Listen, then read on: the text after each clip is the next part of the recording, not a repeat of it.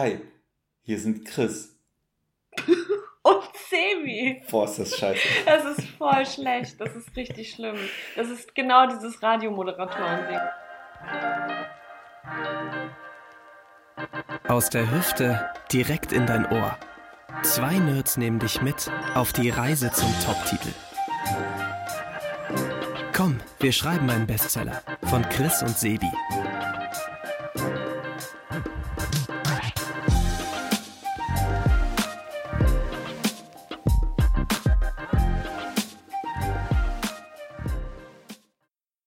Wir haben gerade festgestellt, dass wir äh, vergessen haben, Record zu drücken, weil wir gerade schon wieder, und das ist auch so unsere Krankheit, sobald wir im Gespräch sind, äh, sind wir voll wieder in diesem Autoren-, Selbstständigkeits-, Ja. Kreativthema. Wir können eigentlich über nichts anderes reden. Und darum äh, haben wir gerade beschlossen, dass wir einfach privat gar nicht mehr miteinander reden werden, sondern immer nur, wenn äh, hier die, die äh, Spule läuft und wir aufnehmen. Boah, das ist richtig traurig. Oder wir müssen immer irgendwie so ein Notfallmikro dabei haben, um Gespräche aufzeichnen zu können, wenn wir mal wieder durch den Wald spazieren und äh, merken, okay, das ist hier gerade Content, den es, wir ist halt, es ist halt alles Gold, was aus uns rauskommt, ne? muss man einfach alles so ist, sagen. ja, alles ist- muss effektiv auch genutzt Ja, werden. richtig. Effizient, effizient. Nichts ist Selbstzweck, genau. Wir waren gerade beim Thema ähm, Selbstwert erkennen, würde ich es mal nennen. Ja, ja. Was irgendwie ein wichtiges Thema ist. Ähm, und wir haben irgendwie beide festgestellt, dass wir so ein Thema hatten oder haben, Mhm. je nachdem.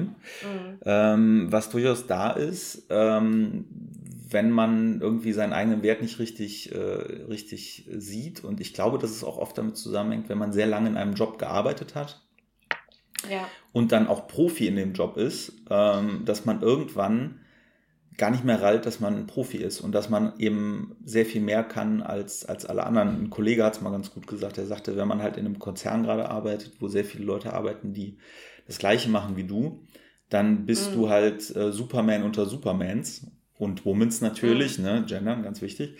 äh, aber ähm, wenn du halt rausgehst und woanders in den freien Markt gehst oder das Unternehmen wechselst, bist du plötzlich Superman unter normalen Leuten und wirst dann halt, ähm, wirst dann halt auch ganz anders wahrgenommen. Und ich glaube, so ähnlich ist es Ja. halt auch bei kreativer Arbeit, weil ganz ehrlich, äh, wir hatten auch gerade drüber geredet, du hast noch mal, du bist ja Newsjournalistin, erzählt, ähm, äh, was du gerade jetzt wieder äh, auf dem Tisch liegen hattest. Und du erzählst es halt so, als wäre, als würdest du mir sagen, ja, heute Morgen war die zweite Socke in der Waschmaschine weg. Aber es ist halt schon krass, was, was du da halt so machst. Ja, nee, das ist echt ein gutes Bild mit diesen, ähm, man ist Profi unter Profis und dann dadurch nimmt man sich gar nicht mehr so sehr als kompetent auch wahr, weil es einfach so normal ist, ne? Also was man da gefühlt macht jeden Tag, weil man es ja auch einfach total gewohnt ist, das zu machen. Und es ist total irritierend, wenn man zum ersten Mal damit rausgeht. Und das klingt jetzt auch total eingebildet, finde ich, aber und dann merkt, nee, das ist eigentlich echt gut so im Vergleich auch, ne? Und dann zum ersten Mal so einen Realitätscheck hat. Und ich bin ja seit zwölf Jahren beim selben Arbeitgeber. Ich habe diesen Realitätscheck einfach überhaupt nicht. Ähm, klar, ich bekomme super viel Anerkennung und Bestätigung äh, von meinen Chefs, von meinen Kollegen, aber ähm, dass das mal von außen kommt und ich dann auch wirklich merke, okay, krass, das äh, empfinden auch andere so. Und nicht nur die, die in demselben Kosmos unterwegs sind wie ich. Das, äh, das fehlt mir total. Das bekomme ich zum Beispiel auch sehr viel über dich. Das, das ist echt sehr heilsam. Aber ähm, ja, was, was du eben angesprochen hast, das war auch wirklich sehr außerhalb meiner Komfortzone. Ich, äh, ich musste mit, meiner, mit einer Mutter telefonieren, deren Tochter vermisst wird. Ähm, also so ein, so ein Kriminalfall, die ist seit ja, heute 14 Tagen verschwunden. Und ich habe mit ihr eine Stunde telefoniert und, ähm, und das war für mich auch nicht normal. Also das war für mich auch, ähm, ja, ich, hat sehr viel Überwindung gekostet, diese Frau anzurufen, weil ich auch gar nicht wusste, in welchem Zustand ist die. Ist die völlig in Tränen aufgelöst und äh, gar nicht wirklich ansprechbar. Die hatte sich eben selbst an uns gewendet. Und dann hieß es, ja, Chris, ruf die doch mal an. Und ich dachte, ey, Leute, also das war für mich jetzt auch äh, nicht der, der Normalfall, was ich jetzt jeden Tag hier mache. Ähm, aber dann irgendwie doch wieder. Also bei den Kollegen war das dann ja sehr klar, die Chris hat mit der telefoniert und das ist das und das ist dabei rausgekommen. Also es wurde dann total normalisiert. Und äh, keiner hat gesagt, boah, krass, dass du da angerufen hast. Ähm, äh, und dadurch habe ich das auch gar nicht mehr so wahrgenommen als irgendwas, was krass ist. Ich habe schon wahrgenommen, dass ich aufgeregt war und dass es mich echt Überwindung gekostet hat, da anzurufen. Aber ähm, ja, meinen eigenen Wert äh, oder der, den Wert der Arbeit habe ich nicht wahrgenommen. Aber das ist ja total äh, das, was ich meine. Ne? Das ist mega mhm. krass, äh, so einen Job zu haben und dann auch nachher das Feingefühl zu haben, die Informationen, die du dann bekommst, so zu verpacken, dass sie eben irgendwie äh, ja auch der, der Mutter gerecht äh, wird, die da irgendwie äh, sich an, an euch gewendet hat. Und äh, du hattest eben diesen Disclaimer drin, den ich, den man ja ganz oft hat und den ich auch selber ganz oft äh, benutze, dass wenn man auf irgendeine Arbeit, ja, stolz ist vielleicht das falsche Wort, aber wenn man halt etwas Besonderes gemacht hat, dass man immer sofort sagt, mhm ja, das klingt vielleicht jetzt eingebildet, aber ja, total. nein, es klingt mhm. überhaupt nicht ja, eingebildet, stimmt, weil stimmt. es ist dein Job und wenn du halt deinen Job gut machst, dann kannst du da auch durchaus stolz drauf sein. Und das ist was, ähm, ja. das musste ich auch echt sehr lange lernen.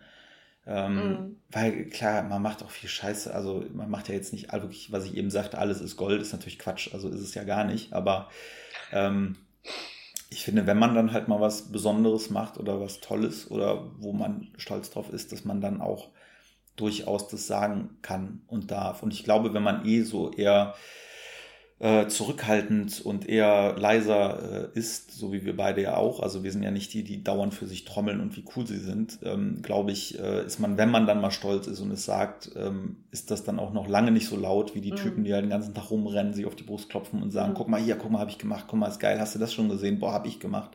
Äh, sondern mhm Boah, das gibt es ja auch ganz viel in der Branche. Ne? Das macht mich ja wahnsinnig. Ja, total. Wenn und das sind auf die ähm, heiße Luft und dann kommt aber nichts mehr. Also es ist, habe ich auch schon sehr oft erlebt. Und gerade in der Werbebranche in hast du das auch ganz oft, Ach so, ja, da auch, dass sich dann irgendjemand vorstellt und in seiner Vorstellung nicht nur sagt, was er macht, was sein Titel ist und wie viele Leute er unter sich hat, wie lange er das schon macht, sondern auch welche Awards er gewonnen hat. Und du sitzt mhm. dann da, hörst ihm eine Viertelstunde zu und denkst nur, ja, hi, und ich bin der Sebi. und denkst du, also das interessiert mich nicht. Brauchst du mir ja. nicht erzählen. Beeindruckt ja. mich auch nicht, by the way. Ne? Und dann beeindruckt es mich schon viel mehr, ähm, wenn du mir dann so beiläufig erzählst, ich habe eine Mutter angerufen, die ihr Kind vermisst. Und, ähm, ja, vielleicht fällt es dann bei Leuten, die nicht so sehr trommeln, auch mehr auf. Ne? Also da hat es dann nochmal mehr einen Impact äh, als bei jemandem, der jeden Tag trommelt und der eigentlich gar nicht mehr aus dem Trommeln rauskommt und wo man gar nicht mehr hört, was, was sagt er eigentlich ähm, vielleicht hört man dann eher auch denjenigen, der sonst eher still ist und dann sagt, hier, schau mal, das habe ich gerade gemacht. Ähm, auch gar nicht so sehr, ne, boah, wie geil, sondern eher hier, schau mal. Ähm, aber das, das kann auch zum Problem werden. Also meine ehemalige Chefin, die du ja auch kennst, ähm, die auch, glaube ich, eine ja, Mentorin von dir ist, ähm, die hat mal zu mir gesagt, Chris, du bist richtig gut, aber du musst mehr trommeln, damit die Leute auch sehen, dass du richtig gut bist. Ne? Und das ist mir wirklich sehr, sehr schwer gefallen, vor allem in der Medienbranche, wo viele Leute sehr extrovertiert sind und sehr, ja, so rampensaumäßig unterwegs. da ist es mir schwer gefallen, aus der Masse hervorzustechen, sozusagen. Ähm, und auch dieses ganze Thema Stolz, das, das begleitet mich schon sehr lange, weil ich äh, auch vor kurzem erst rausgefunden habe, dass ich diesen Glaubenssatz habe, äh, Hochmut kommt vor dem Fall. Ähm, das ist bei mir ganz krass verinnerlicht. Also sobald ich auf irgendwas stolz bin, auf irgendwas hinweise, kommt sofort auch diese Angst, ähm, boah, das kommt dir wie ein Bumerang, fliegt dir das wieder um die Ohren und äh, spätestens morgen ähm, stellt sich raus, dass es der totale Murks war und dass du total die Fehler gemacht hast und äh, irgendwelche Anwälte melden sich in der Redaktion und äh, sagen, dass ich hier falsch berichtet habe und so. Also das, dieses Gefühl schwingt immer mit und deswegen fällt es mir auch total schwer, äh, einfach mal stolz auf etwas sein zu können und das mal kurz auszukosten und zu genießen. Was ich ganz spannend finde, ähm, ich habe ja jetzt gerade eine Coaching-Ausbildung ähm, hinter mir. Und äh, da ist halt Glauben. Yay, weil, du bist fertig, ne? Ja, nächste Woche ist, glaube ich, äh, der letzte ah, Tag. Okay, cool.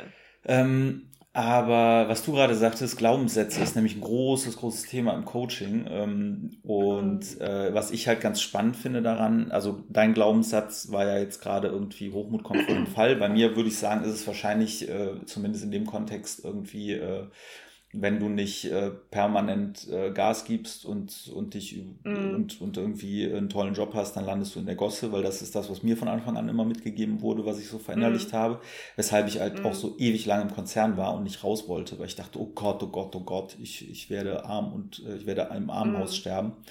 Ähm, Aber dass es halt ganz spannend ist, diese Glaubenssätze mal zu hinterfragen, ja. wo die aufgetaucht sind, woher die kommen, woher die ihre Ursache haben und die dann auch mhm. bewusst zu ändern. Und ähm, da sind wir halt wieder bei dem Thema Komfortzone.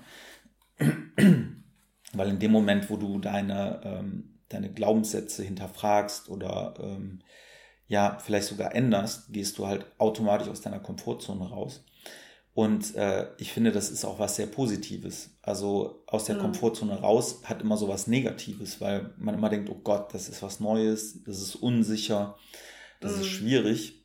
Total. Aber äh, ich empfinde es, also bei mir war das ganz genauso, aber ich empfinde es mittlerweile so, dass das auch total Bock macht, weil ähm, ja. ich halt äh, durch meine äh, freie Arbeit pausenlos irgendwas angeboten bekomme oder sich irgendwas ergibt im Gespräch wo ich im ersten Moment immer denke, ich habe gar keine Ahnung, wovon du da redest. ich, und aber mich dann hören sage so, ja klar, cool, cool, cool, cool, lass uns machen, lass uns machen, lass uns machen. Und ja, dann sitze ich dann halt ja. erstmal da und, und frage mich so, warum hast du das gerade nochmal gemacht? Aber daraus ergeben sich dann halt immer wahnsinnig tolle Sachen, Erfahrungen, mhm. neue Wege und ähm, ja, ich glaube, dass das auch echt so ein Kern ist, um auch Selbstwert zu finden, wenn man eben ja. äh, aus seinem gewohnten Umfeld rausgeht und aus den Leuten raus und aus seinen Vorgesetzten und weg von seinem Vorgesetzten, der einem halt immer schon seit Jahren aus Gleiche erzählt, sondern halt wirklich sich mal Feedback von anderen holt. Und ähm, ja, und ich glaube, dann funktioniert das auch. Und ich glaube, deswegen hast du das eben auch ähm, jetzt gerade, weil ich dir halt Feedback gebe, was fernab von deinem Arbeitgeber ist. Ja, ja, total. Und zum ersten Mal auch für kreative Arbeit, die ja nochmal äh, was ganz anderes und viel persönlicher, viel näher an einem auch dran ist und die einen viel verletzlicher macht.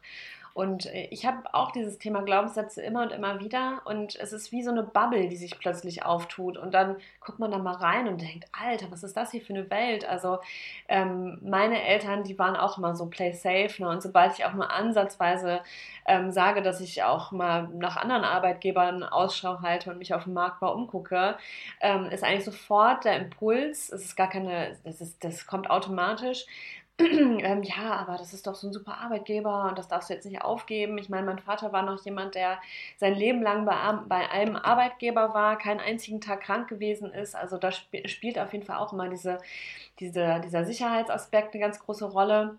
Und ich habe das total übernommen. Und ich war ja auch lange selbstständig als, als Journalistin unterwegs, aber ähm, ich merke auch, dass ich das sehr in mir habe, dass ich schon auch irgendwie eine sichere Basis haben muss, um ja, um, um, diese Existenzängste nicht zu haben. Und da spielt auch das Thema Finanzen mit rein. Also das, das ist auch so eine Bubble, die ich gerade für mich aufgetan habe, ähm, weil Finanzen waren bei meinen Eltern immer ein Tabuthema. Da wurde nicht drüber gesprochen. Ich weiß nicht, was meine Eltern verdienen.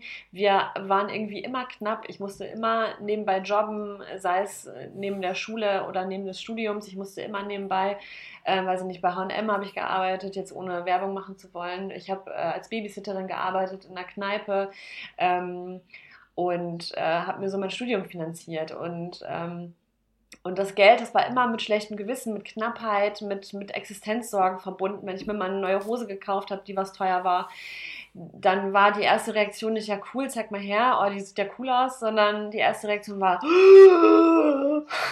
Schock. Die waren erstmal aufs Preisschild geguckt und mein Gott, so viel Geld und oh. Also, und das ist heute noch so. Das habe ich total verinnerlicht, dass das Geld ausgeben und sich was gönnen, sich was leisten und das sauer verdiente Geld auch in sich zu investieren, dass es, dass es immer mit so einem schlechten Gewissen verbunden ist. Und, ähm, und da diese Bubble für sich zu öffnen, nochmal neu, neu zu hinterfragen und sich zu überlegen, ja, Nö, also ich will jetzt ganz bewusst auch mit meinen Finanzen umgehen. Ich äh, weiß nicht, ich schaffe mir jetzt so ein ETF an oder irgendwie kaufe Aktien oder so und ich gehe ganz bewusst in die Finanzplanung und äh, habe auch das Ziel, echt Asche zu machen. Also auch dieses Selbstbewusstsein zu haben, das Geld zu haben eben nichts Schmutziges oder ähm, irgendwie was Verachtenswertes ist, sondern dass es einfach für mich total auch Freiheit bedeutet und sich dann auch bewusst damit auseinanderzusetzen, das schafft auch einen Selbstwert, weil du da nochmal ganz anders in die Selbstwirksamkeit gehst und, und dein Leben wirklich in die Hand nimmst. Ja, ich finde, Selbstwert hat auch viel mit diesem etwas leider durchgenudelten, ausgenudelten Begriff Mindset zu tun. ähm, weil du stehst halt morgens nicht auf und sagst, ach komm, heute habe ich mal Selbstwert, äh, sondern das ist ja irgendwie was, was sich entwickelt und was auch so eine Gesamtansicht ist auf die Welt. Und da gehört genau sowas mhm. dazu, wie stehe ich zu Geld. Das äh, gehörte bei mir auch extrem dazu, ne? weil ich, also jetzt dein, deine Situation kann ich so jetzt nicht nachempfinden, weil bei mir, ähm, ich komme aus einem Haus, ich würde jetzt nicht sagen, dass wir gut statuiert waren, aber zumindest ähm, habe ich jetzt nicht zwingend auf, auf jedes kleine Geld äh, achten müssen. Aber ich empfinde es halt jetzt auch so, dass wo ich jetzt für meine Arbeit bezahlt werde als Selbstständiger, kann ich auch die Arbeit anderer total schätzen. Weil wenn irgendwas mal irgendwie mhm. bei jemandem, ob es in der Gesundheitsbranche ist oder auch ähm, an, an Kreativjobs, wenn jemand sagt, irgendwie, ich kriege 90 Euro die Stunde, da bin ich früher vom Glauben abgefallen. Da habe ich gesagt, Alter, wieso kriegst du 90 Euro die Stunde? Weißt du, wie viel Geld das ist? Aber wenn man halt selber Geld verdient und auf Stundenbasis bezahlt wird für seine Leistung, ähm, ist das halt was ganz anderes. Ne? Und wo ich früher dann auch ja. schon mal eine Designerfreundin gefragt habe, kannst du mal über mein Logo gucken oder kannst du mal gucken hier über das Design oder so. Seitdem ich mein eigenes Geld verdiene, kommt das nicht mehr in Frage. Wenn mir jemand eine Leistung erbringt, dann bekommt er das mhm. adäquat bezahlt und wenn er kein Geld will, dann kriegt er halt irgendwie einen Gutschein, äh, den er nicht will, aber dann annehmen muss oder mhm. einen Blumenstrauß oder sonst was.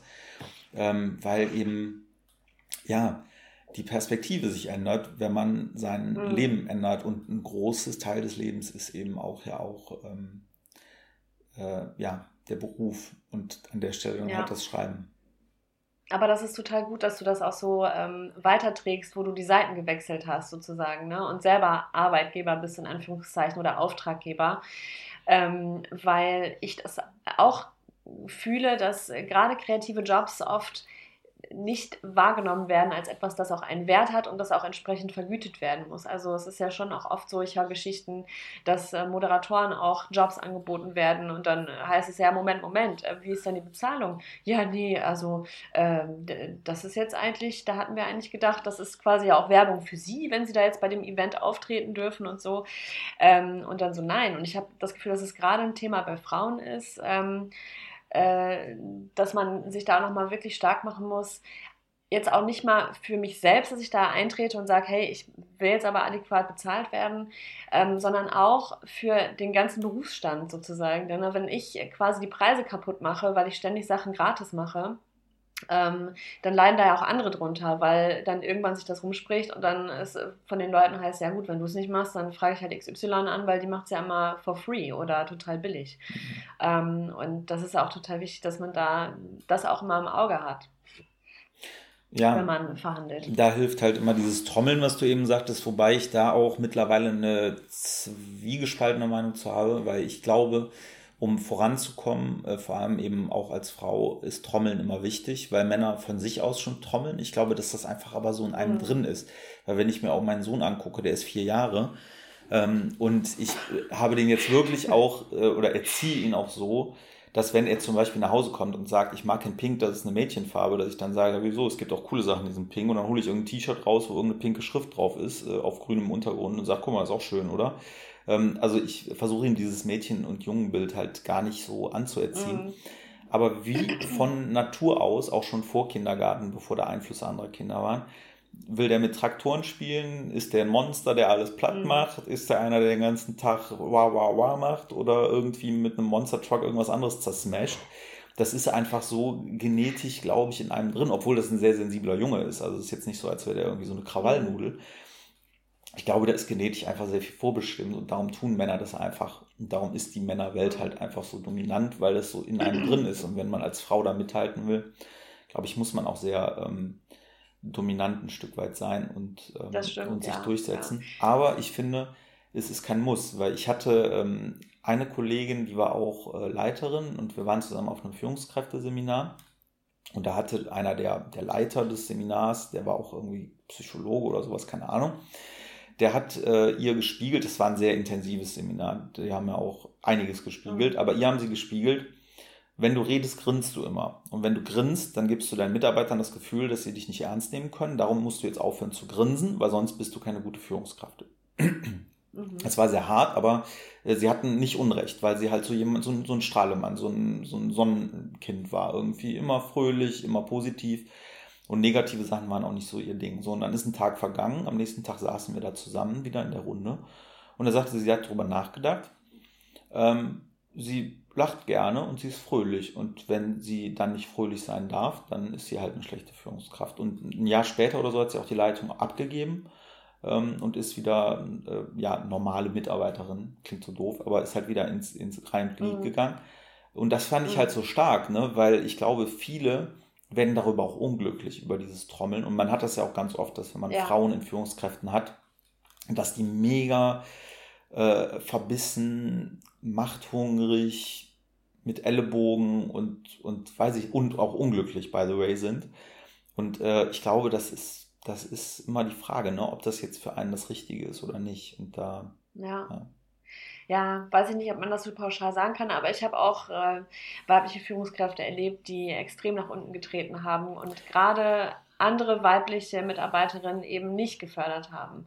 Ähm, das ist ja auch so ein, so ein Phänomen offenbar. Ich habe da mal drüber gelesen, dass gerade weibliche Führungskräfte, ähm, was Männer ja total intuitiv machen, ne? die gehen dann gemeinsam golfen und die ziehen sich dann ihre Buddies hoch ne? und äh, unterstützen wow. sich gegenseitig. Wow, geil, geiles Klischee. So, ja, ja, wir sind immer auf dem Golfplatz. ja, es ist total Klischee, ja. aber es ist, da ist auch wirklich was Wahres dran. Wenn das Bordell zu hat ähm, und der Zigarrenladen, dann gehen wir immer auf den Golfplatz. Das ist richtig so. dann geht ihr schön golfen, raucht eine Zigarre dabei. Ne?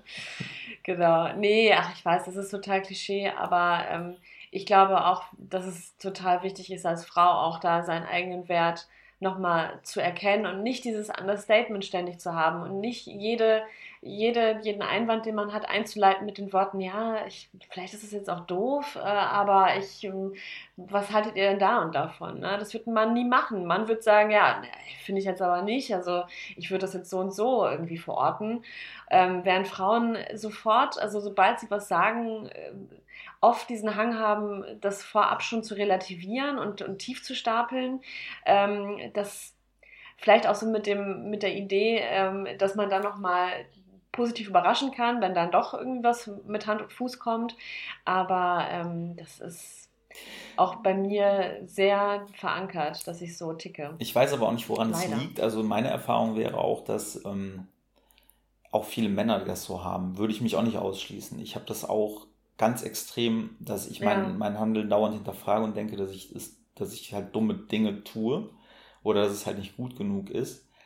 Ähm, aber ich weiß nicht, warum das so ist, aber ich habe den Eindruck, bei Männern ist der Drang oft höher und größer, das überwinden zu müssen, weil man als Mann halt so sein muss und irgendwie stark sein muss und diese, darüber. Diese Stärke zeigen. Genau, also ja. das ist sicherlich auch Sozialisierung, aber ich habe das auch mhm. heute noch. Also wenn ich jetzt hier irgendwie Tagessätze nachverhandeln muss und so, dann mache ich mir erstmal eine Woche in die Hose, mhm. schreibe die Mail siebenmal um. Und dann äh, mit einem halben Herzinfarkt schicke ich es ab und hoffe, dass es nicht zurückkommt, sag mal, hast du sie noch alle. Ähm, ja. Aber es wirkt halt nicht so, ne? Es, man verkauft sich selber halt anders. Das ist der Punkt. Du wirkst nicht so. Du erzählst mir das immer und ich denke mir so, ja, Sevi, ist klar, ne? Weil nach außen wirkst du total souverän und klar und, äh, und mutig auch. Und man, man merkt dir überhaupt nicht an, dass du auch struggles und dass du unsicher bist. Also es ist total verrückt eigentlich, weil ich habe bei mir immer den Eindruck, dass man es mir total anmerkt, gerade auch wenn ich vor Leuten sprechen muss oder so, ähm, dass ich da sehr zittrig auch bin. Ähm, und äh, da denke ich mir jetzt auch mal, boah, wenn ich dann irgendwann mal Lesungen, die Ehre habe, Lesungen machen zu dürfen, ähm, das wird für mich der Horror sein, weil ich das weil ich das einfach, äh, vielleicht ist es auch ein Glaubenssatz, dass ich das nicht kann, aber es fällt mir auf jeden Fall sehr schwer und kostet mich sehr viel Überwindung, vor Leute zu treten und, und zu sprechen. Ich glaube, dass das aber auch Übung ist weil ähm, ich ja, das ja. auch anfangs hatte, ähm, als ich dann irgendwie häufiger auch im Berufskontext vor Leuten reden musste, die ersten Male, da habe ich mhm. mir dermaßen in die Hose gemacht. Ähm, und äh, einmal musste ich irgendwie, als ich noch recht jung war, irgendwie vor, vor, weiß ich nicht, da waren bestimmt 150 Leuten reden im Konzern. Und da hatte ich schon fast so eine außerkörperliche Vision, wo ich so irgendwie über mir schwebte und der, der über mir schwebt, die ganze Zeit gesagt hat, das ist Bullshit, was du redest, das ist Bullshit. ja, was schlimm, ey. Und ja, ich habe dann einfach ja. weitergemacht und weitergemacht und weitergemacht und irgendwann kam dann aber auch irgendwie das Feedback danach so, boah, voll toll und, und souverän und so. Und mm. ich habe, glaube ich, einfach das Glück, mm. Dass man mir äh, das kleine, unsichere Wesen, was dann in mir wohnt, ähm, halt nicht ansieht. Mm. Aber und ich glaube, viel, ja. es ist aber bei ganz vielen so. Also ähm, wenn du über Dinge redest, die du, ähm, die du kannst, also ich weiß auch nach unserem ersten Podcast, der ja ganz souverän war, hast du ja auch gesagt, boah, das war voll krass und ich war nervös. Und wo ich sagte, ja, das merkt man aber nicht. Also das ist, ähm, mhm. ist wirklich so. Ja. Ich hätte noch eine Brücke. Ja. Oder sollen wir noch weiterreden? Ich hätte sonst noch eine kleine Brücke. Nee, das ist, das ist, glaube ich, nur dieser Gap zwischen Eigen- und Fremdwahrnehmung. Also, dass man von sich ein gewisses Bild hat, gewisse Glaubenssätze, Dinge, wo man denkt, das kann ich, das kann ich nicht, was ja auch Bullshit sein kann. Also, das kann, da kann man sich durchaus nochmal hinterfragen und jeden einzelnen Glaubenssatz nochmal auseinandernehmen. Bin ich wirklich schlecht darin, vor Menschen zu sprechen oder habe ich mir das jetzt einfach eingeredet und mich da reingesteigert? Weil ich hatte auch mal so ein Rhetorikseminar, da haben sie mich gefilmt ähm, und ich habe da irgendwie einen Vortrag gehalten und in meiner Wahrnehmung war ich total aufgeregt, meine Stimme hat gezittert hat. Ich bin knallrot geworden, ähm, wirkte total unsicher. Und dann habe ich mich in diesem Video angeschaut und war total geflasht, weil ich super souverän gewirkt habe, ähm, überhaupt nicht rot war, meine Stimme total ähm, ja, stark klang und nicht gezittert hat oder so. Also das, das, hat, das war, für mich wirklich ein Aha-Erlebnis, das mal so zu sehen. Und das war beim Podcast auch so, weil ich ähm, mich während des Aufnehmens als total nervös wahrgenommen habe und auch das Gefühl hatte, boah, was rede ich hier eigentlich für einen Unsinn? Und dann habe ich das hinterher, ich vergesse ja auch immer total schnell, was ich gesagt habe. Also ich habe mir das dann eine Woche später oder einen Tag später, als du mir das dann zugeschickt hast, angehört und war so relativ angetan und habe gedacht, boah, das ist ja gar nicht mal so dämlich und vielleicht kann ich das ja doch. Also es ist immer so, Dinge hinterfragen und dann nochmal ausprobieren und vielleicht nochmal versuchen mit einem frischen Blick an die Sache ranzugehen. ranzugehen. Aber jetzt äh, sag mal deine Brücke, weil das würde mich jetzt auch interessieren. Nee, jetzt muss ich erst was anderes sagen. also erstmal, okay. erstmal will ich kurz festhalten, weil du gerade sagtest, dass wir uns immer schlecht erinnern. Das müssen wir vielleicht aufklären, weil wir sind jetzt in Folge 5. so, ja, Wenn äh, ihr jetzt da draußen ähm, die Folge hört und denkt, haben die das nicht schon mal erzählt? Ja, haben wir. Weil wir beide haben einfach überhaupt kein äh, Gedächtnis. Wir, wir können uns einfach an nichts erinnern. Ähm, und es ist dann kein Déjà-vu, sondern wir zählen es einfach nochmal. Macht uns einfach gern darauf hin, äh, weist uns gern darauf hin, wenn wir mal eine Folge haben, die wir schon mal hatten, weil wir genau das Gleiche erzählen, dann sagt es uns einfach, weil das wäre ja schon auch irgendwie langweilig auf die Dauer. Aber was ich gerade noch sagen wollte, ja. du warst bei dem Punkt Selbstwahrnehmung und Fremdwahrnehmung. Ich habe ja auch ein paar Jahre mal ähm, im äh, Marketing halt gearbeitet, wo es halt sehr, ich würde mal sagen, akademisches Marketing war. Und da war das eine meiner liebsten Übungen äh, mit Produktverantwortlichen, dieses Thema Selbst- und Fremdwahrnehmung äh, durchzugehen, weil ähm, die Selbstwahrnehmung ist ja das, wie sehe ich mich selber. Und man neigt immer dazu, wenn man über Fremdwahrnehmung redet, zu erzählen, wie man wahrgenommen wird. Aber das kann man ja gar nicht, weil es ja, ist ja eine stimmt. Fremdwahrnehmung. Und deswegen ähm, ist es im klassischen Marketing, zumindest wie ich es gelernt habe, so, dass du Fremdwahrnehmung auch nur über Forschung hinkriegst. Also du musst wissen, was sagen die Leute da draußen. Weil solange du dich, und das habe hab ich auch in ganz vielen Workshops erlebt, wenn sich halt Leute, äh, da ging es dann halt nicht um Personen, sondern eher um Marken, solange sich Marken dann immer um sich selber kreisen und sagen, ja, wir sind total geil und selbstbewusst und wir sind die Größten hier auf der und äh, wir ohne uns geht's gar nicht und unsere USPs sind, hast du nicht gesehen? Und dann sagst du ja, und wie ist die Wahrnehmung draußen? Ja, unsere Kunden, die lieben das und die finden das ganz geil und die finden das toll hm, woher wisst ihr das? Ja, das wissen wir halt. So, ja, ey, Alter, das ist eine Fremdwahrnehmung. Fremd. Fremd heißt, andere Menschen haben eine Wahrnehmung von dir. Ja. Und äh, das kannst du nur über, über Marktforschung und jetzt übertragen auf, auf uns und unseren Job und vielleicht auch aufs Schreiben. Das ist ja das, was ich wahrscheinlich auch in Folge 3 und äh, 2 schon mal gesagt habe. Insofern, sorry. Und 1 und, und, 1 und 4, genau, und jetzt nochmal. Äh, dass ich halt glaube, oder meine eigene Erfahrung war halt, Feedback ist das Allerwichtigste. Sich zu allem, was man hat, erstmal Feedback einzuholen. Weil natürlich, wenn du was Neues anfängst, hast du keine Ahnung, ob das gebraucht wird, ob das gut ist. Ähm, und man muss ja nicht gleich Marktforschung machen, aber es reicht ja schon, wenn ihr oder wenn du ein Buch geschrieben hast oder eine Kurzgeschichte oder erste Kapitel ähm, und nicht sicher bist, ist das, hat das Wert, dann check halt den Wert und frag halt mal Leute, die sich damit auskennen. Ja. Idealerweise nicht Mama, Papa und die Schwester, weil die sagen, nee, hast du ganz toll gemacht, du konntest schon immer gut schreiben, schon als ein kleines Mädchen warst, sondern ähm, vielleicht auch Leute, die das halt ein bisschen reflektierter einschätzen können. Und ähm, dadurch ist zumindest mein Selbstwert entstanden, dass ich halt einfach Dinge getan habe, mhm. die Leuten vorgelegt habe, die das halt bewerten können, weil wenn ich gebucht werde, ist es ja auch äh, ja der normale Prozess. Ne? Ich mache halt irgendwas und dann kriegst derjenige zurück, der mich beauftragt hat. Und dann eben das Feedback sich anzuhören. Aber dann auch so selbstreflektiert zu sein äh, und nicht zu sagen, ja, du hast halt keine Ahnung und ich bin viel cooler, sondern ähm, eben dann auch anzunehmen, okay, ja, du hast irgendwie da einen Punkt. Ähm, oder sich zu freuen, weil das kommt auch häufiger vor, auch wenn man das sich nicht vorstellen kann, dass einfach das Feedback richtig, richtig gut ist und alle sagen, boah, geil, mhm. und du wirst halt dann beklatscht dafür. Mhm. Äh, und das ist, dann das verändert was in dir und das verändert auch was an deinen Glaubenssätzen, weil du, wenn du dir selber immer irgendwie einredest, ich bin es nicht wert, ich bin es nicht wert, ich bin es nicht wert, und deine Fremdwahrnehmung, um wieder dabei zu bleiben, dir sagt, äh, doch, du bist cool, du bist cool und das ist ganz toll und du bist kompetent, dann wackelt irgendwann auch dieser Glaubenssatz in dir. Und deswegen. Ja, das stimmt, das, das wackelt dann irgendwann, aber es ist ein sehr langsamer Prozess. Also man sollte jetzt nicht denken, man bekommt dann das erste positive Feedback zu einem Projekt ähm, und sofort ist, ist man irgendwie Feuer und Flamme. Also bei mir war das zumindest überhaupt nicht so, weil ich auch für mich festgestellt habe, okay, ich neige eher dazu, andere zu idealisieren und sehr unkritisch mit anderen Menschen umzugehen und eher zu denken, also ich bin da sehr wohlwollend und äh, sehe immer eher so die guten Dinge in anderen Menschen, während ich mit mir selbst sehr hart bin und bei mir immer sehr defizitorientiert bin. Und wenn ich dann ein Kompliment bekomme, dann fällt es mir sehr schwer, das anzunehmen, weil das nicht äh, auf mein Selbstbild einzahlt, was ich ja eigentlich von mir habe. Ähm, und dann sage ich meistens so Sachen ja, das war jetzt, das war, war reduziert und das habe ich auch schon ganz viele Jahre oder bezogen auf meine Arbeit. Ähm, ja, ach, das habe ich jetzt mal eben so da da habe ich auch wirklich viele Jahre dran gearbeitet. Ne? Also insofern ist es alles relativ. Also neige ich dann dazu, das wieder so ein bisschen runterzuspielen. Aber ich merke auch, äh, hier steht halt Tropfen hüllt den Stein und so. Ähm, je öfter man das hört und je konsistenter das auch ist und äh, von ja, wenn man auch mehrere Leute hat, die einem das so feedbacken und die man auch schätzt und wo man auch weiß, okay, das hat einen Wert, dieses, dieses Feedback, das ist jetzt nicht nur Bauchpinselei und der will mir irgendwie was recht machen, sondern das ist ehrlich gemeint, das, ähm, dann kommt das irgendwann auch auf einer tieferen Ebene bei einem an und dann ändern sich diese Glaubenssätze, aber das dauert. Also bei mir hat das wirklich lange gedauert. Aber was du gerade sagst, ähm, finde ich auch spannend, weil ähm, ich finde auch Selbstbeobachtung ist ganz wichtig. Das ist ja so ein Ding ja. aus dem Buddhismus, Meditation, hast du nicht gesehen.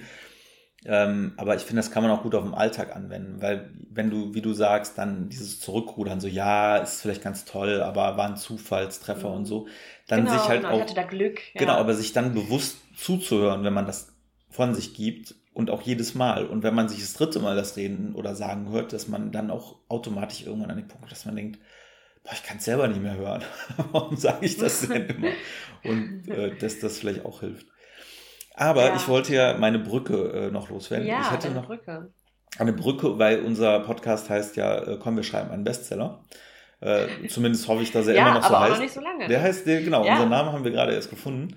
Genau. Ja. Ähm, und äh, ja, wir wollen uns ja eigentlich darauf konzentrieren, aufs Schreiben. Äh, natürlich gehört der ganze Kreativprozess dazu und auch das, was wir jetzt besprochen haben, Selbstwert gehört dazu. Ähm, aber wir versuchen jetzt auch äh, immer mal so ein bisschen konkreter zu werden. Ähm, und äh, Selbstwert passt auch ein Stück weit, ich weiß nicht, ob das eine total verquere Anmoderation ist, aber ein Stück weit ah, auch zum, weiß, The zum Thema ähm, Lektorat. Also ja, weil, aber das ist ja auch Feedback, ne? Genau, es ist Feedback und da rüttelt halt ja. auch einer krass an deinem Selbstwert. Ja. Äh. Weil er halt wirklich den Finger in die Wunde legt und dir jeden okay. fucking Fehler ja. zeigt, den du machst. Erzähl mal, Sebi, weil du hast ja von deiner Lektorin gerade dein Manuskript zurückbekommen mit Anmerkungen und du bist gerade sehr tief drin, das zu überarbeiten. Wie kannst du mal erzählen, wie das genau abläuft und was, was sie da angemerkt hat und ob du da für dich auch schon Erkenntnisse draus gezogen hast? Ja. Und so Manierismen, die du vielleicht drin hast und die du vielleicht ändern könntest oder irgendwelchen äh, coolen Sachen vielleicht auch, die sie angemerkt hat, die ihr gefallen haben? Ähm, also erstmal muss ich einleitend sagen, ähm, ich bin dafür. Also es ist wirklich gut, äh, so ein Lektorat, ähm, weil man da sehr, also ich jetzt in ist ja auch mein erstes richtiges. Also ich hatte vorher durchaus äh, mhm. ein, zwei andere Lektorate auch, äh, aber das war eher so ein Freundeskontext von Leuten, die halt eben auch Journalisten waren oder sind. Aber so ein professionelles Lektorat äh, läuft halt so, du schickst dein Manuskript an den Verlag, wenn der Verlag sagt, cool, wir machen das zusammen, ähm, dann äh, geben die das, zumindest in meinem Fall, an, einen, ähm, an eine freie Lektorin. Ähm, und die hat sich das dann halt äh, ja in Ruhe einverleibt und hat dann so die klassischen Word-Anmerkungen, äh, Kommentare und so da reingepackt und mir das geschickt. So vor, keine Ahnung, bestimmt ein, zwei Monaten. Mit der Bitte, äh, das halt bis Ende, ja, bis Ende März irgendwie zu schicken. Wir sind jetzt, also wahrscheinlich, wenn der Podcast rauskommt, sind wir schon ein bisschen später, aber Ende März. Wir haben jetzt gerade den 1. April, um das dazu zu sagen. Und wie ich halt schon immer gearbeitet habe oder auch meine Klausuren vorbereitet habe, habe ich vor drei Tagen äh, dann halt mal so reingeguckt und gesagt, ja, wird ja jetzt nicht so viel sein. Und ich habe die letzten drei Tage äh, neben meiner Arbeit die ganze Zeit, wenn ich eine freie Minute hatte, wirklich nur äh, korrigiert und äh, umgeschrieben. Mhm. Und es ist richtig Arbeit gewesen. Ähm, ja, was, was äh, hat sie gemacht? Ja, sie hat im Endeffekt zum einen halt wirklich Fehler korrigiert und das war so mein erstes Aha, weil ähm, ich durchaus ja schon eigentlich mein Leben lang, Berufsleben lang schreibe und auch Journalist war. Aber ich habe schon, äh, muss ich sagen, so ein paar schwarze äh, Flecken bei mir. Also ich bin jetzt, habe keine Germanistik studiert oder sonst irgendwas oder irgendwie bin im Volontariat gehabt, dass ich jetzt ein begnadeter äh, Grammatikhengst bin ähm, mhm. habe aber eine gute Intuition. aber in dem Fall, ich habe so ein Tempusproblem offengelegt. Die hat, ich habe echt ein Plusquamperfekt-Defizit, habe ich gemerkt. Wo ich jetzt aber. Weil du es nicht benutzt oder weil du es zu viel benutzt? Nee, weil ich es weil einfach nicht benutze. Und wenn ich das jetzt sehe, ja, wo sie das ja. korrigiert, dann denke ich, ja, völlig klar. Und hätte mir wiederum ja. jemand, weil ich habe ja Aber auch. Aber da bist Zeit du nicht alleine. Ich, ich habe das auch ganz oft, wenn ich Texte redigiere, dass die Leute einfach kein Plusquamperfekt benutzen. Das ist ganz komisch. Aber das finde ich halt so. Zeitebene. Das finde ich halt so faszinierend, weil wenn mir jemand was zum Redigieren mhm. gegeben hat, früher oder es auch jetzt noch tut, sehe ich das sofort und korrigiere das mhm. sofort. Und das ja. ist halt wieder dieser Klassiker, man sieht seine eigenen Fehler nicht. Und das, ja, das hat ja. mich total genervt. Aber das waren halt die Sachen, die gingen relativ schnell. Ähm, äh, andere Anmerkungen, da musste ich tatsächlich umschreiben, was dann ein bisschen nervig ist, weil du oder ich halt in dem Buch gar nicht mehr drin bin. Ich habe das irgendwie vor über einem Jahr geschrieben äh, oder fertig geschrieben, ähm, weil dieser ganze Prozess Verlag finden und so halt so lange gedauert äh, hat. Habe ich halt so lange auch gar nicht mehr reingeguckt. Und wenn dann irgendwie steht, oh, so ja, äh, stimmt das hier an der Stelle oder kam das schon mal vorher vor? So, ja, was weiß ich, keine Ahnung. Warum regnet es plötzlich? Eben schien doch noch die Sonne. Und da ist mein, ich kann mich an gar nichts mehr erinnern, nicht wahnsinnig zuträglich, ja. ne? Weil irgendwie, ja. weiß ich nicht, da geht's halt, bei mir geht es halt um eine Redaktion und dann schreibe ich dann halt so Sachen wie, ja, und äh, weiß ich nicht, das Magazin erschien dann halt wie immer an, an Montag und dann schreibt sie daneben, war das nicht Mittwoch? So, ja, fuck, scheiße, keine Ahnung. Mhm. Zum Glück habe ich halt so einen Zeitstrahl mit so ein paar Details, wo ich die Sachen dann abgleichen konnte. Das kann ich auch nur empfehlen, wenn ihr anfangt zu schreiben. Ja. Macht euch einen Zeitstrahl.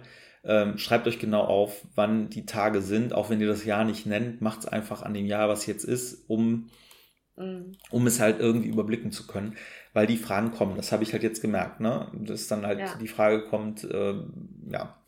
Ähm, was ich halt sonst hatte, ähm, ich habe halt gemerkt, weil ich vorhabe, einen Dreiteiler zu schreiben, dass ich einige Sachen schon vorbereitet habe für weitere Bücher, wo sie mir mhm. halt auch dann angeschrieben hat, so ja, ist total spannend, aber was für eine Relevanz hat diese Figur dann jetzt gerade? Die kommt nachher gar nicht mehr wieder. Ja. Wo ich dann halt ihr geschrieben habe, ja, die kommt noch. Also im nächsten Buch wird die halt eine Rolle. Wo ich dann selber schon gemerkt habe, wie dumm das ist, weil du musst es ja mhm. rund im Buch haben. Ne? Also das war so ein mhm. Ding, aber was wirklich ähm, ich mir richtig mitgenommen habe, sind ähm, die Themen, jetzt muss ich mal gerade hier in meinen, in meinen Notizzettel gucken. Ähm, also Show Not Tell hat sie mir ganz plakativ mal reingeschrieben, ja. was ja. ja auch sehr klar ist. Ne? Also ja. beschreibe es das und sage nicht, ja. Und das ähm, habe ich tatsächlich auch eigentlich immer gemacht. Aber an den Stellen, mhm. wo ich es nicht gemacht habe, da war es extrem mhm. plakativ. Und das fand ich halt schön, dass sie das mhm. so rausgestellt hat immer. Ja. Dass ich dann halt und irgendwie. das fällt einem selber ja auch total auf, oder? Also mir geht das immer so, dass ich immer das Gefühl habe, an den Stellen, mh, mm, also das ist jetzt irgendwie ein bisschen sehr hau drauf. Ja, oder alleine auch so in kleinen Nuancen, ne? Weil, mhm. wenn ich schreibe, mein Protagonist, also Marc fühlt sich unsicher, dann schreibt sie mhm. dazu, ja, zeigt doch, dass er unsicher ist. Also schreib doch lieber, ja. also sie macht dann keine Anmerkungen im Sinne von schreibst du auch so und so, sondern dann ist dann eben darum, ja. dauert das auch alles so lange, weil dann sitze ich da und denke, ja, sie hat eigentlich recht. Und dann musst du halt überlegen, okay, wie schreibe ich's? Ja, er saß, er rutschte unruhig auf seinem Stuhl rum, er, weiß ich nicht, faltete die Hände oder was weiß ich. Also man kann es ja dann irgendwie beschreiben, dass man als Leser checkt, okay, ah, der ist gerade unsicher. Ohne es aber zu beschreiben, ohne aber zu schreiben, er ist unsicher. Und das, ähm, mhm hat mir nochmal gezeigt, und ich mag ja auch so, so kurze, knappe ähm, Regeln, nenne ich es mal, die man beherzigen kann. Dieses Show Not Tell, das fand ich, ähm, mm. fand ich sehr gut und das werde ich mir sicherlich, wenn ich jetzt an meinem zweiten weiterschreibe, ähm, auf jeden Fall hier auch an die Wand hängen, dass ich das immer wieder mir mm. äh, visualisiere, dass das ganz wichtig ist und dass ich, weil das ist bei mir auch manchmal so ein Faulheitsding, dass wenn ich so ein Kapitel dann auch mm. endlich mal zu Ende kriegen will, dass ich dann keinen Bock mehr habe, über drei Sätze zu beschreiben, wie der gerade wirkt, sondern halt einfach nur bumm, der ist so. Ähm, ja. Und das fand ich irgendwie ganz geil. Ähm, sie hatte, ähm, ja, Satzbau war auch so ein Thema, was mich ein bisschen geärgert hat. Aber ich glaube, das ist, wenn man so im Flow ist, im Schreiben, dass ja, man dann ja. einfach ähm, die Sätze weniger variiert und dann immer den Satzbau und, und, gleich äh, macht. Ja, das Thema hatte ich äh, auch gerade, weil der im Deutschen ist der Satzbau ja auch super flexibel. Du kannst es total viel variieren. Und man muss es, glaube ich, einmal laut lesen für sich, um zu hören, wie das im Lesefluss ist. Ne? Also wenn du jetzt jeden, jeden Satz mit äh, Subjekt, Prädikat, Objekt anfängst, sie tat das, dann tat sie das, sie dachte dies das ist natürlich super monoton und eingängig und da zu variieren und auch das, das richtige Maß zu finden, auch von den Satzlängen her. Mhm. Ähm, also nicht immer nur diese ellenlange Schachtelsätze, sondern hier und da auch mal einen kurzen, knackigen Satz einstreuen. Das ist halt echt die, die Kühe am Ende. Ne? Ja, und das fand ich dann halt, äh, habe ich dann halt verstanden, dass das Lektorat auch dafür da ist, ja. um einen halt so ein bisschen zur Kür zu prügeln. Weil ähm, da waren dann auch so ein, zwei DIN A4 Seiten dabei, wo ich sagen würde, die sind gut. Es haben auch schon viele Leute gelesen, also bestimmt so 50 Leute, darunter auch ein Lektor, die alle gesagt haben, das ist gut und die das auch nicht gesehen haben. Aber sie als halt ausgebildete Lektorin hat mich dann darauf hingewiesen, dass der Satzbau auf dieser DIN A4-Seite bei fast allen Sätzen gleich ist und dass man das halt nochmal überarbeiten könnte. Und das fand ich dann geil, weil das ist nicht hier fehlt ein Komma und hier äh, hast einen Tippfehler, sondern das ist halt wirklich, überleg doch nochmal deine Satzstruktur. Und das fand ich schon echt hart, also das fand ich richtig gut, so eine, eine große Kunst, ja. das halt zu sehen. Ja, total. Das erlebe ich auch in der journalistischen Arbeit. Es können zehn Leute über einen Artikel gehen und redigieren. Es werden immer trotzdem noch Fehler drin sein. Das ist so verrückt. Zum Teil auch so krasse Fehler. Da steht ein Wort doppelt hintereinander und, und. Und es ist niemandem aufgefallen.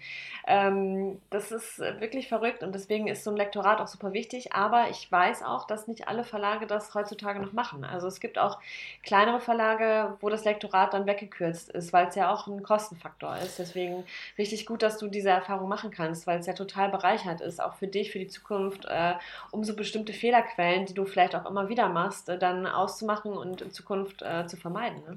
Aber ich finde äh, das auch echt schwierig schwierig, weil ich ja. kann ein Buch lesen, was ich perfekt finde. Also wirklich geil ja. zu lesen, super Krimi, Spannungsbogen, Bombe.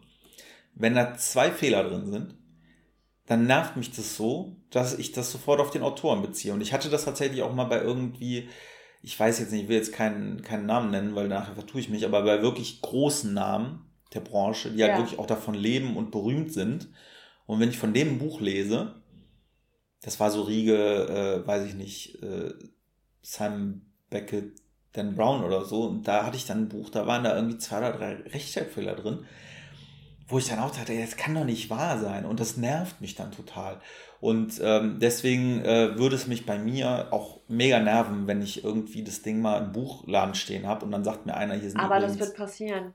Ja, es wird, passieren. Wird passieren. Ja, aber es, es, ist, es gibt in jedem Buch mindestens einen Fehler. Es ist einfach so. Aber ich beobachte das an mir selber auch, wenn ich zum Beispiel Nachrichtenartikel lese und da sind Fehler drin. Sofort ziehe ich die Kompetenz des Autors in Frage und denke, ja, kann ich dem, dem Inhalt jetzt überhaupt noch vertrauen, wenn er noch nicht mal irgendwie gerade schreiben kann? Also es ist schon so, ne? Ähm, dass das was mit einem macht. Aber ich habe ein Thema noch, ähm, was mir gespiegelt mhm. wurde, das würde ich gerne mal mit dir besprechen, weil da bin ich so ein bisschen ambivalent. Ja. Da habe ich mich auch, also ich habe wirklich, ich fand die Arbeit von der ganz fantastisch und habe auch alles eigentlich übernommen. Aber es gab so zwei, drei mhm. Punkte, wo ich äh, so ein bisschen jetzt gegengehalten habe. Da bin ich auch mal gespannt, was sie mir da feedbackt, weil ähm, es ging ums Thema Perspektive. Und mhm. es ist ja klar, wenn du jetzt eine, äh, eine, ein Kapitel schreibst und erzählst das aus einer Perspektive, meistens ja des Protagonisten, weil er der Held ist, dann ähm, wechselt man ja selten, eher selten die Perspektive und berichtet dann aus, äh, aus der mhm. Perspektive des Gegenübers. Also aus der Innensicht. Ne? Also mhm. zum Beispiel mhm. kann ich jetzt sagen. Personaler Erzähler. Genau, also jetzt erzähle ich jetzt, äh, keine Ahnung, Chris geht äh, zum Markt und sie fühlt sich unsicher, weil sie irgendwie nicht weiß, wie viele Eier sie im Kühlschrank hat. Der Bauer schaut sie an und hat irgendwie, äh, keine Ahnung, äh, schlecht geschlafen und ja, er, ja, ja, er fühlt sich gerade, also die Gefühle, das Innenleben dann des Bauerns würde man nicht erzählen, sondern würde man bei nee. dir bleiben und erzählen, wie du über den Markt gehst. So. Ich war gerade auf dem Markt, deswegen fällt mir das ein. Aber ich finde, ähm, ich empfinde es, das kann aber auch ein Fehler sein, als Stilmittel das auch bewusst mal zu verwenden, weil ich äh, bin ja sehr bildlich mhm. unterwegs ähm, und äh, mhm. liebe ja auch Filme und Serien und ich mag das mhm. in Filmen und Serien auch unheimlich gerne, wenn in einer mhm. Situation die Perspektive schon mal switcht, dass man einmal aus der Perspektive ja. des, des Protagonisten und dann des Antagonisten und dass sich das halt so abwechselt. Das darf jetzt natürlich nicht die Standard, also das Standard sein, weil dann wird es mega anstrengend zu folgen für einen Leser. Aber ähm, ich habe das halt an ein, zwei Stellen, wo ich halt eine, eine Situation aus zwei Perspektiven erzähle. Also zum Beispiel, bei mir geht es ja um einen Reporter und der Reporter trifft den Informanten und dann habe ich halt einmal aus der Perspektive des Reporters die Situation und switche dann und erzähle es weiter aus der Perspektive des Informanten und gehe dann irgendwann wieder zu dem Protagonisten zurück. Und das sind so Sachen, äh, wo sie ja. auch zu Recht, muss ich sagen, geschrieben hat, ähm, das kannst du nicht bringen, du musst bei deinem Protagonisten ja. bleiben, du musst bei der Perspektive ja. bleiben. Aber ich finde es ganz geil, damit auch zu spielen. Und da war so ein bisschen bei mir der ja. Punkt erreicht, wo ich halt auch nicht weiß, äh, das hat der Tim Melzer mal ganz geil gesagt, das war mal in irgendeiner Kochsendung äh, von sich, wo dann ein Kollege von ihm gesagt hat, äh, ja, du kannst doch so eine Soße nicht zur Ente machen. Und da sagte er, was, mhm. kommt dann die Entenpolizei oder was? Also, und das ist so ein, so ein Ding, wo ich dann halt auch überlegt habe, ja, klar, man muss es nachvollziehen können, es muss gut leserlich für den, äh, für den Leser sein. Aber Mhm. Wer sagt denn, dass man das nicht darf, wenn es irgendwie gerade passt? Und das ist so ein Punkt, wo ich nicht ja. ganz sicher bin, ob das, ob ich da jetzt engstirnig bin oder ob, ähm, ja, weiß ich nicht. Würde ich mich ja. mal, würde mich mal interessieren, wie du das siehst. Aus deiner Perspektive. Ja, also ich ähm, hatte das Problem tatsächlich auch in meinem allerersten Kapitel. Ähm, da, das kann ich ja erzählen, da findet meine Protagonistin ähm, die, äh, ihre tote Mutter. Ähm, und diese Szene habe ich dann auch noch mal aus der Perspektive oder ich habe sie fortgeführt aus der Perspektive einer Person, die sie beobachtet, ähm, aus einem Versteck heraus. Also sie nimmt diese Person gar nicht wahr, ähm, aber die Person sieht diese Szene und ähm, beschreibt sie aus ihrer Sicht. Ähm, und ich bin aber komplett dann in der Perspektive gewechselt. Also das war wie so eine eigene, wie eine eigene Szene. Und ihre Szene war quasi vorbei und dann fing die Szene der zweiten Figur an.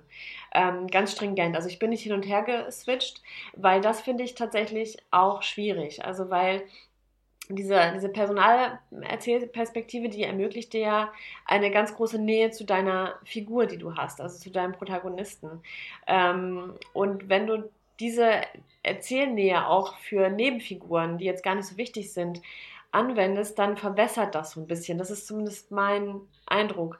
Und ähm, du kannst ja zum Beispiel, wenn du jetzt auch zeigen willst, wie der Informant Dinge sieht, ne? Show, not tell. Also du kannst es ja auch an seinen Reaktionen spiegeln. Ne? Also dein, dein Reporter nimmt wahr, der Informant, der runzelt die, die, die, die Augenbrauen oder die Stirn, der, ähm, oder der geht total in die Abwehr und wird sauer, der reagiert auf irgendwelche emotionalen Arten und die man vielleicht jetzt auch äh, gar nicht durchschauen kann. Das finde ich auch interessant und ähm, in meinem Buch ist es auch so, dass ich verschiedene Erzählperspektiven habe, immer Personale erzähle, aber aus verschiedenen, ähm, von verschiedenen Figuren. Und da fand ich es nämlich auch total geil, die Figuren zu zeigen aus der Sicht, aus der Perspektive der anderen Figur. Ähm, also wie wirken die nach außen? Ich habe nämlich eine Figur, die sehr distanziert ist und die nimmt sich natürlich selber jetzt nicht unbedingt so wahr, aber sie wird von anderen als sehr kalt und, und unnahbar wahrgenommen. Und das äh, konnte ich eigentlich nur zeigen in der Außensicht, also indem ich die Perspektive wechsle und, ähm, und die Figur das beschreiben lasse oder erleben lasse, ne? wie sie halt äh, manchmal die Leute so abblitzen lässt. Ähm, genau, also ich glaube auch, dass so ein Perspektivwechsel random auch schädlich sein kann. Also gerade, weiß ich nicht, auf dem Markt der Bauer, der hat eigentlich gar nichts mit der Handlung zu tun. Plötzlich bin ich in seiner Innenwelt. Ähm, aber bringt es die Handlung wirklich voran, zu wissen, was der jetzt gerade über die Figur denkt? Ähm, also ich, ich glaube, ich würde da auch eher immer bei der bei den Protagonisten bleiben und in der Perspektive. Hm. Ist, so, ist so mein Gefühl. Ich kenne natürlich jetzt die konkreten Szenen nicht. Und wenn du die äh, Perspektive. Ich kann mir vorstellen. Wenn du die Perspektive wechselst, meinst du dann halt in einem abgeschlossenen Rahmen, also innerhalb eines Kapitels? Ja. Ja, genau. Also ich habe äh, drei verschiedene es äh, Erzählperspektiven und da wechsle ich äh, von Kapitel zu Kapitel auch die Perspektive und die Erzählstimme, was auch nicht leicht ist. hm. Kann ich sagen. Hattest du das Problem eigentlich auch mit der Erzählstimme? Also ähm, wenn du jetzt zum Beispiel aus Sicht des Informanten schreibst, dass der eine andere, eine andere Stimme hat dann? Ähm, ja, schon. Aber ist das ein Problem? Ja.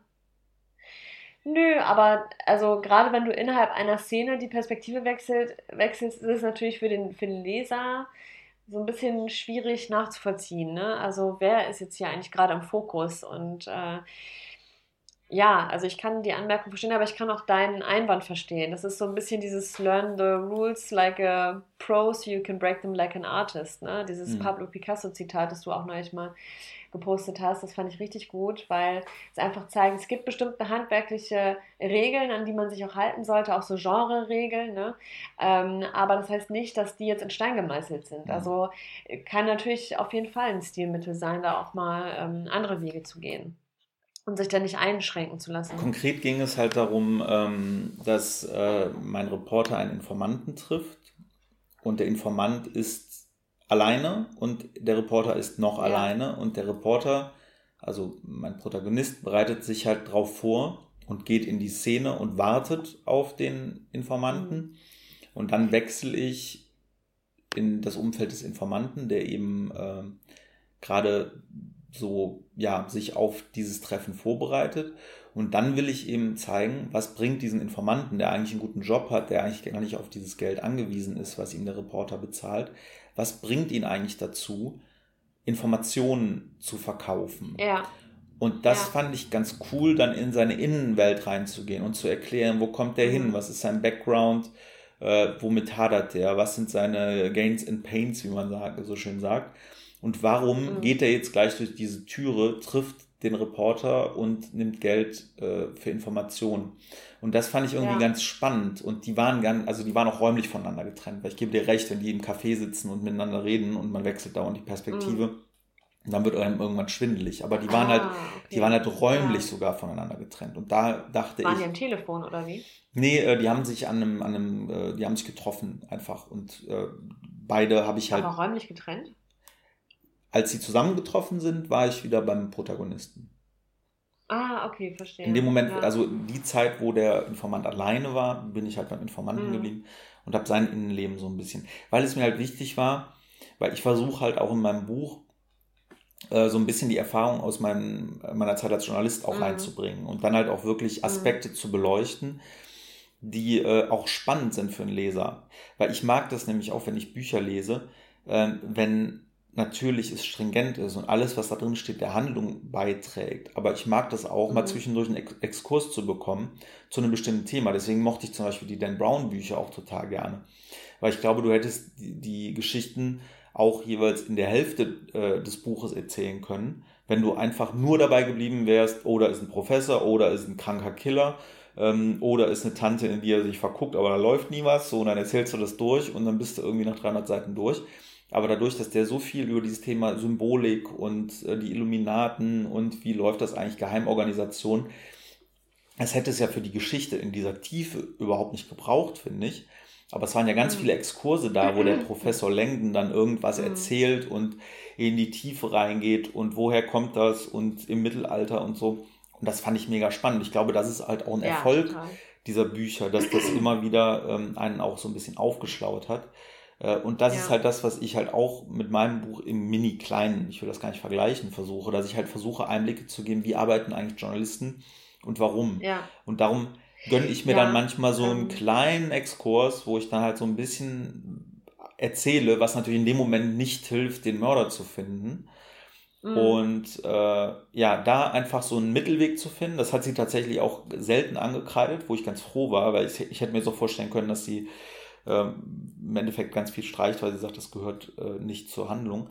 Aber da irgendwie so diesen Zwischenweg. Und da war dieses Informantenthema tatsächlich eins, was mir ganz wichtig war, mal zu zeigen, okay, wie funktioniert das? Wie kommen Reporter, ja. vor allem wenn sie es mit der Ethik nicht ganz so äh, genau nehmen, an ihre Informationen? Ja. Und das war einfach so ein Knackpunkt, wo ich dran festhalte und wo ich jetzt erstmal sage, nee, das möchte ich.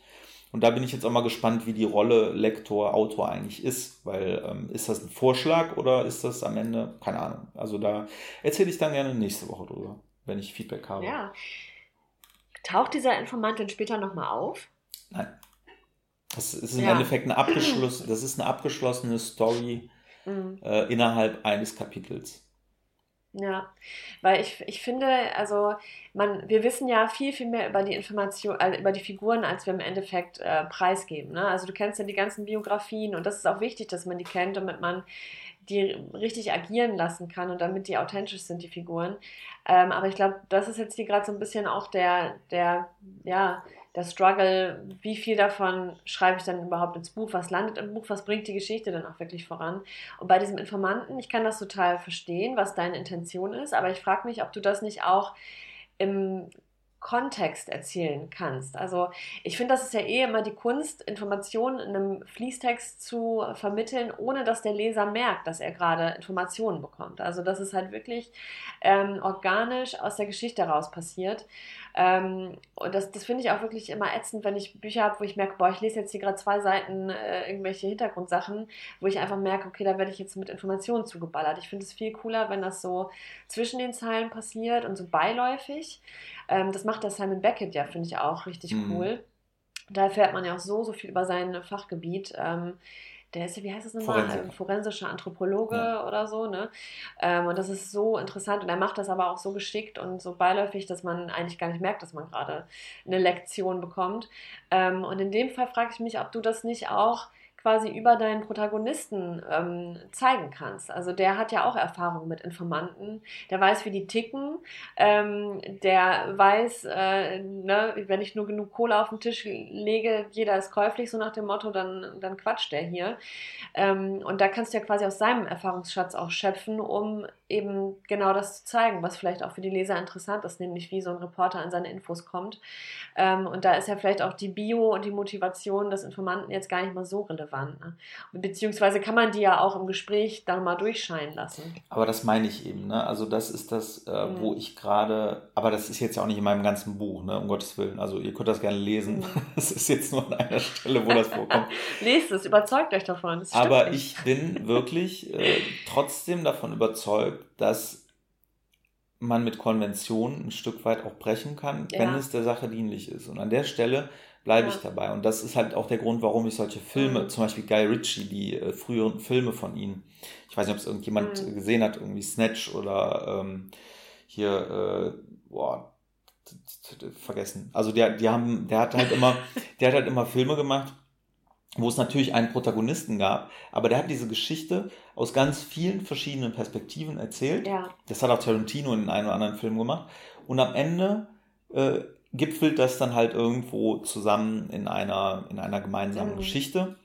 Ähm, mhm. Und das hat mich immer wahnsinnig angesprochen und tut es auch immer noch im Film, wenn man eben eine Geschichte aus verschiedenen Perspektiven erzählt bekommt. Natürlich ja, braucht es immer einen Protagonisten, aber manchmal diesen Ausflug, einfach bei einem anderen ja. zu sein und seine Perspektive zu sehen. Ja. Das mag ich unheimlich gerne. Und ich glaube, weil ich das ja. so mag, ähm, habe ich das jetzt auch ein, zwei Mal eingebaut und, und halte daran erstmal fest.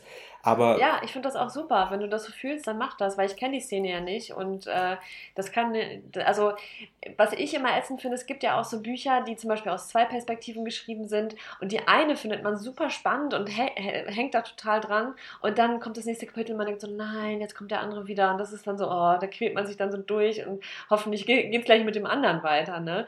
Also so ein, so ein Effekt sollte das halt nicht haben, sondern wenn man sowas macht, dann muss es auch wirklich auf on point sein und richtig geil und es muss die Geschichte weiter weitertragen und der, der Leser muss auch wirklich einen Mehrwert haben, darüber hinaus, dass er jetzt vielleicht ein bisschen was so Background-mäßig mhm erfährt. Es sei denn, das ist natürlich super, super spannend. Das kann ich ja gar nicht einschätzen. Natürlich Aber ich glaube, super, wenn du da das Bauchgefühl spannend. hast, ja, natürlich. Aber wenn du das Bauchgefühl auch hast, das, das gehört dahin und das ist geil so, dann finde ich das auch total gut, dass du dafür auch einstehst mhm. und das auch, ja, gegen die Konvention against all odds äh, durchsetzt. Vielleicht ist das auch ein Glaubenssatz von mir, einfach ja. dagegen. Ja, Hauptsache dagegen. Genau. Erstmal dagegen. Gegen die Autorität. Erstmal dagegen und wenn dann schlechtes Feedback kommt, dann sich entschuldigen und wieder zurück hinter den Ofen. Ach nee, doch nicht. Ach nee, ja, hast recht. Sorry. Entschuldigung. Ja. Ach, schön. Ja. Who knows? Ja, ja, war sehr interessant. Ich bin ja auch gerade in der Überarbeitungsphase nach wie vor. Vielleicht können wir da nächstes Mal nochmal drüber reden, weil ich finde das ganze Thema sehr groß und sehr interessant. Ähm, Fehlerquellen, Überarbeiten, wie funktioniert das Überarbeiten noch und wie kann man sich die Überarbeitungsphase ähm, leichter machen, weil zum Beispiel das mit dem Zeitstrahl ist auch echt ein Ding, was du eben angesprochen hast. Das merke ich jetzt in der Überarbeitung, man spart echt viel Zeit, wenn man das vorher einmal glatt zieht, weil ich habe dann zum Beispiel im Buch hat meine Protagonistin drei verschiedene Geburtstage weil ich das irgendwie immer anders gemacht habe, immer so grob im Sommer.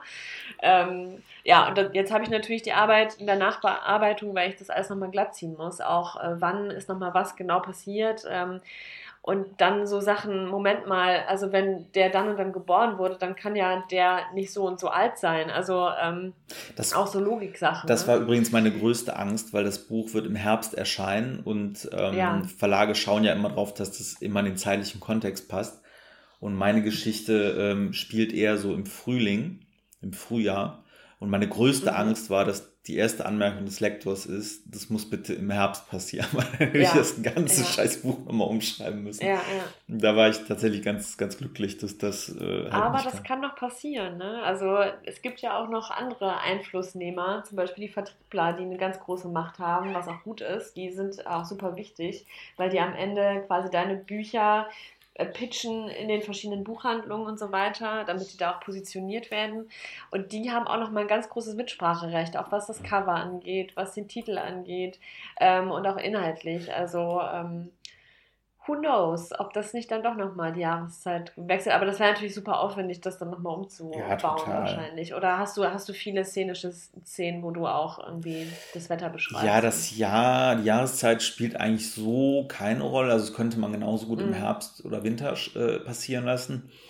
Ähm, mhm. Ich spiele aber schon damit. Also, weil äh, ich lasse das halt bewusst im April passieren, das meiste davon weil ich eben äh, den April so spannend finde, weil da ist ja alles zwischen, äh, ja. zwischen Schnee und äh, Hitze ja. drin und ja. genau so ist es halt auch. Ne? Dann ist er mal mit hochgestelltem Kragen unterwegs im Regen und mal äh, schwitzt er sich mhm. irgendwie einen Arsch ab, was dann immer der Situation, in der äh, der Protagonist ist, halt zuträglich ist für die Geschichte. Ne? Dass der halt eh angespannt ist oder eh schon eine ganz schlimme Situation gerade erlebt hat für sich und mhm. dann ist es auch noch so heiß und er schwitzt auch noch dabei. Mhm. Und also diese, um halt eben seine Gesamtsituation besser ja. zu beschreiben, hilft es, finde ich, immer auch so ja. mit Temperaturen oder Außengegebenheiten ähm, ja. zu arbeiten. Deswegen wäre das jetzt, das würde jetzt die, die Geschichte nicht kaputt machen. Ja. Aber es würde mir unheimlich auf den Sack gehen, weil ich dann wirklich jetzt bei ja. jedem Kapitel nochmal noch mal durchgehen müsste und gucken müsste, ja. oh nee, äh, hier kann er gerade nicht schwitzen, weil es ist ja irgendwie mhm. äh, Winter. Boah, das ja. fände ich hart, aber gut, im Moment ja, bin ich voll. da noch guter Dinge, dass ich da, da wegkomme. Ja, es ist ja auch wieder Symbolik, ne? Also ich arbeite da super viel mit. Bei mir spielt das Wetter eine richtig große Rolle und äh, spiegelt auch ganz oft Dinge wieder, die im Innenleben gerade los sind. Ne? Also es ist, äh, ich finde das richtig spannend. Ja, aber Cool. ich würde sagen, da quatschen wir dann nächstes Mal ausführlich drüber, über diese ganze, dieses ganze Themenkomplex, Überarbeiten, Lektorat. Wo stehen wir eigentlich gerade? Weil wir haben uns vorgenommen, jetzt äh, auch immer so ein kleines Update zu machen. Wo stehen wir gerade im Prozess? Wo sind wir auf dem Weg? Ähm, was sind gerade unsere Probleme? Wo haben wir Fortschritte gemacht, wo Rückschritte, um euch da einfach noch ein bisschen mehr mitzunehmen auf diesem ganzen, auf dieser ganzen Reise ähm, hin zum ersten Buch zur Veröffentlichung. Und ähm, genau, Dann sehen wir uns, ne, wir, wir sehen uns nicht, ne, es ist ein Podcast, ich werde es nie Ja, lernen. alles remote, ja. Wir hören uns, also auch die Hörer, die sehen uns ja auch nicht. Vielleicht nehmen wir mal ein Video ja, wir auf. hören uns. Die hören uns. Genau. Wir hören uns nächste Woche wieder. Ich freue mich drauf. Ich mich auch. Bis dann. Bis Ciao. dann. Ciao.